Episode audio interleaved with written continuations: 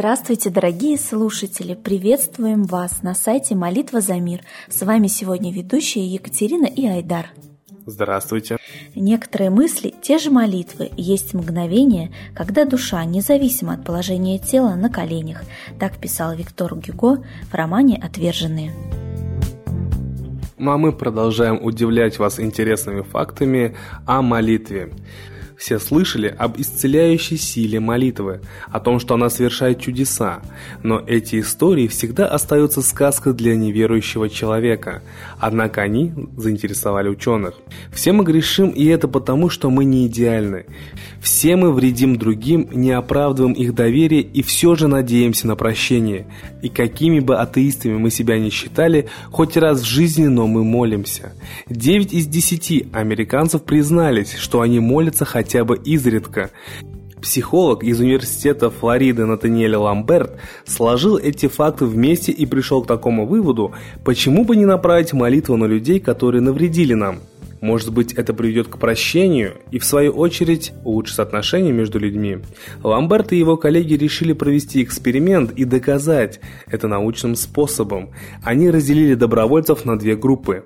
В первой испытуемые молились раз в день о благополучии своей второй половинки, а во второй они просто записывали на пленку свои мысли о партнере. Потом ученые измерили уровень прощения.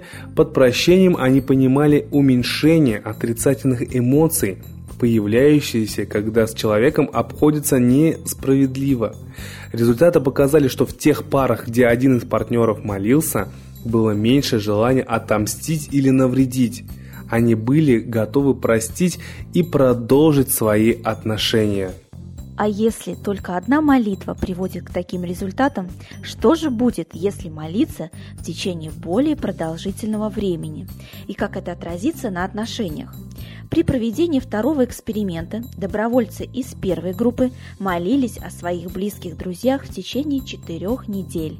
Члены второй группы просто размышляли о них, но не молились об их благополучии.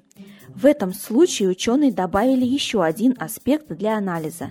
Они измерили бескорыстное отношение добровольцев к другим, не к отдельному лицу, а ко всем. Они предположили, что молитва должна повысить бескорыстие молящихся, что в свою очередь приведет к прощению. И они оказались правы. Но почему? Каким образом молитва влияет положительно на людей? У психологов есть одно предположение. Обычно в парах партнеры делятся своими идеями. У них общие цели, но когда они ссорятся, они думают о мести и о своей обиде. Соответственно, они сосредотачиваются на себе, и очень сложно изменить такую направленность. Предположительно, молитвы помогают переключить внимание с себя на других, и негодование исчезает. К чему, в принципе, мы и призываем всех слушателей «Молитвы за мир» перевести вектор от себя к миру. Замечательный, действительно, факт. Я думаю, что каждому стоит на это обратить внимание, потому что, мне кажется, что не осталось в нашем обществе пар, которые действительно бы не испытывали такие проблемы. Ну, а я сейчас хотел бы передать слово Евгению, который поделится с вами интересными... Сегодня по древнерусскому календарю день полурепицы. Это день, в который запасы репы наши предки делили на две части. Одна из них откладывалась для посева на семена, для будущего урожая, но оставшаяся часть использовалась. О масштабах распространения и употребления репы на Руси свидетельствуют такие поговорки, как «проще пареной репы», известная сказка про репку, которая выросла большая-пребольшая, и много других упоминаний. На самом деле это был самый распространенный продукт на Руси. И в силу его крайней неприхотливости, его можно было сеять даже в условиях северных, где лето крайне мало бывает. Репу можно было сеять на всей территории Руси, от южных широт до севера. Даже на Соловках, на Кольском полуострове выращивали репу. Ее очень разнообразно можно было приготовить. Самый простой вариант – это пареная репа. Но были и множество других способов приготовления, в том числе и фаршированная репа, например. И, как говорят диетологи, с точки зрения, кстати, полезности пищи, именно фаршированная репа, например, она гораздо более полезно, чем, например, картофель или макароны с фаршем, потому что тот сок, который содержится в репе, он как раз помогает организму перерабатывать мясной фарш, к примеру, или какой-то другой. Плюс сама по себе репа обладает множеством полезных свойств, и ее использовали в лечении самых разных заболеваний и в качестве профилактики самых разных заболеваний. То есть это действительно поистине уникальное растение, которое помогало в течение всей жизни человеку поддерживать здоровое существование и вылечивать в случае каких-то недомоганий. Почему сейчас оно не столь популярно? А потому что его вытеснила картошка, причем вытеснила, как известно, не сама по себе. Вез ее в Россию, как мы все знаем из истории, Петр Первый, но она далеко не сразу прижилась. Повсеместно стала распространяться с девятнадцатого века, причем ее внедряли, так сказать, на поля и в рацион питания русичей насильственными методами, то заставляет делать определенные выводы, потому что именно такими же методами избавлялись всякого упоминания о русских богах, о русской вере древней, вообще о многих корнях и культуре российской. И то, что народ преимущественно ест, это тоже вопрос не чисто диетический, это вопрос реально существования нации, ее генофонда, побоюсь этого слова, выживаемости. Если один распространенный продукт очень полезный насильственно меняют на продукт гораздо менее полезный. В картошке, как известно, большая часть крахмала, который в таких количествах, конечно же, не полезен организму, то заставляет это подозревать, что есть силы, которые заинтересованы в том, чтобы наш народ был не таким здоровым, жил не так долго и вообще, по всей видимости, прекратил существование. Поэтому давайте помнить о русских традициях, в том числе и в гастрономическом смысле. Спасибо большое, Евгению, а сейчас мы бы хотели передать слово Светлане Ладе Русь.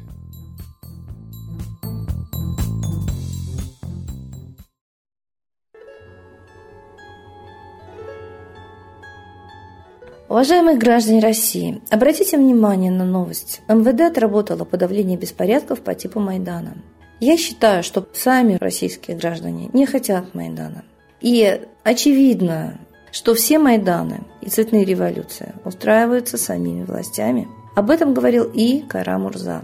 Очевидно, что Янукович подыгрывал майдановцам, не подавлял Майдан специально и, наоборот, делал все, провоцировал новую волну агрессии и беспорядков на Майдане регулярно. Все это написано и сказано мной уже не раз. Я очень хочу обратить на это внимание. Все цветные революции – это спектакли, это повод поставить на власть нового человека от той же силы за рубежа, за океана Америки. То есть Ющенко в две тысячи четвёртом году был поставлен в Киеве явно американцами, и жена у него очень высоко поставленная американка. Когда Ющенко надоел, выбрали Януковича. Когда Янукович надоел, понятно, что нужно куда-то выплеснуть возмущение народа и сделать вид, что это сам народ выбрал следующего президента. Для этого был устроен спектакль Майдана. И провокация пошла еще дальше на Россию. То есть Майданы пошли на Востоке. На Востоке жители Украины тоже устраивали Майданы, об этом замалчивают. И водили их на административные здания по всем признакам. Не украинские гражданские активисты, а переодетые в гражданское представители российских спецслужб. Тоже отработан был сценарий цветной революции. То есть получается, одна ветвь силовиков отрабатывает сценарий цветных революций в соседней стране, то есть поднимает народ на возмущение и смену власти. Вот сейчас в Луганске и Донецке пророссийской власти все это после Майданов. Другая власть говорит, что Майданов не нужно, мы их будем зачищать. Сами граждане мирные никогда в жизни не пойдут на кровопролитие. Понятно, что у них нет оружия, бутылками и покрышками революцию не делают, если нет согласия власти, которую свергают. А Янукович явно был договоренным. Так же, как бои иногда спортсмены сдают, допустим, боксеры, да, договариваются, кто кого победит. И за это имеют очень большие деньги с тотализаторов. Здесь и деньги, и власть делятся тоже по договоренности. Поэтому говорить о том, что в России возможен Майдан, я думаю, причины нет. Но люди доводятся до отчаяния.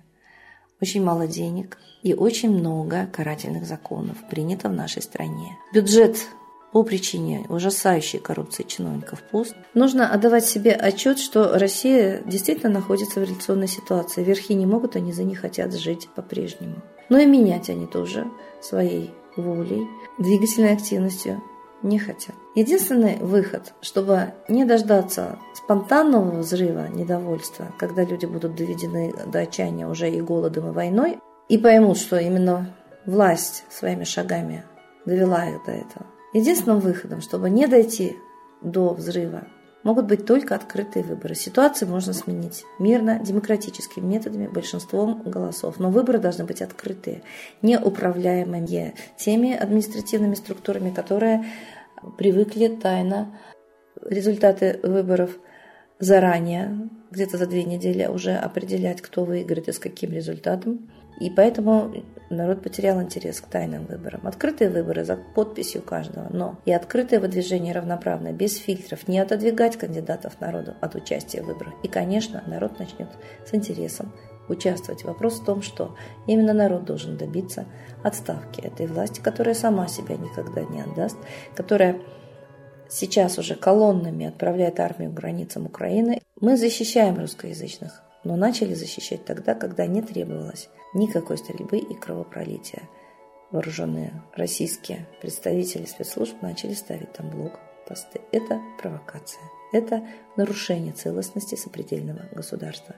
Это понятно. И мы должны всем миром прекратить вот эту брутоубийственную войну. Я думаю, что эм вэ дэ отрабатывает вот эти учения по типу Майдана в преддверии действительно ожидаемых и провоцируемых самой властью очень часто беспорядков. Посмотрим на Болотку, посмотрим на Сахаровку. Все это делали люди, которые обучались в Еле в Америке. А мы знаем, что фактически в нашей стране госпереворот именно Америка сделала руками Ельцина, и потом приватизации руками американских агентов цэ эр у и законы руками американского агентства государственного. Да мы до сих пор так живем, мы в колонии Америки. Так зачем же нам говорить, что мы с ней в ссоре? Это тоже спектакль, подставная игра. Я думаю, что именно граждане заинтересованы не допускать Майдана. А значит, мирная отставка и мирные открытые выборы власти просто необходимы. И за это, кстати, тоже можно очень сильно молиться. И Бог услышит наши молитвы, как говорили наши родители.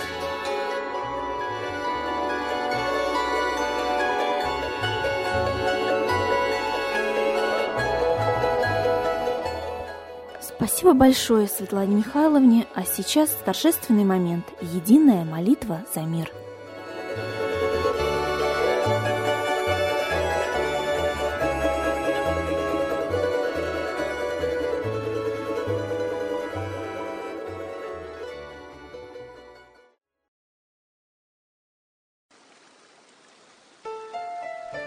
Новый порядок несет сатана. Миру готовы мор и война. Русские боги, спасите страну, трусости, лени, простите вину. Митра родителем был нам небесным, стал он Майтрей великим, известным. Слышит он русского люда мольбу, помощь нам шлет, коль идем на борьбу. Владыка Майтрея, нам помощь пошли, погибель убрать от планеты Земли. Твои легионы пошли нам с небес, народы с мольбой ожидают чудес. Господи, разум народам верни. Вновь наступили тяжелые дни. Снова войска наготове стоят, снова на смерть посылают солдат. Брат поднимается снова на брата. Мы в эгоизме и лжи виноваты. Верим предателям рода людского. Мир наш над пропастью гибели снова. Полный, тотальный контроль наступает. Карта раба нас свобода лишает. Просим о помощи, молим о чуде, чтобы прозрели и выжили людям.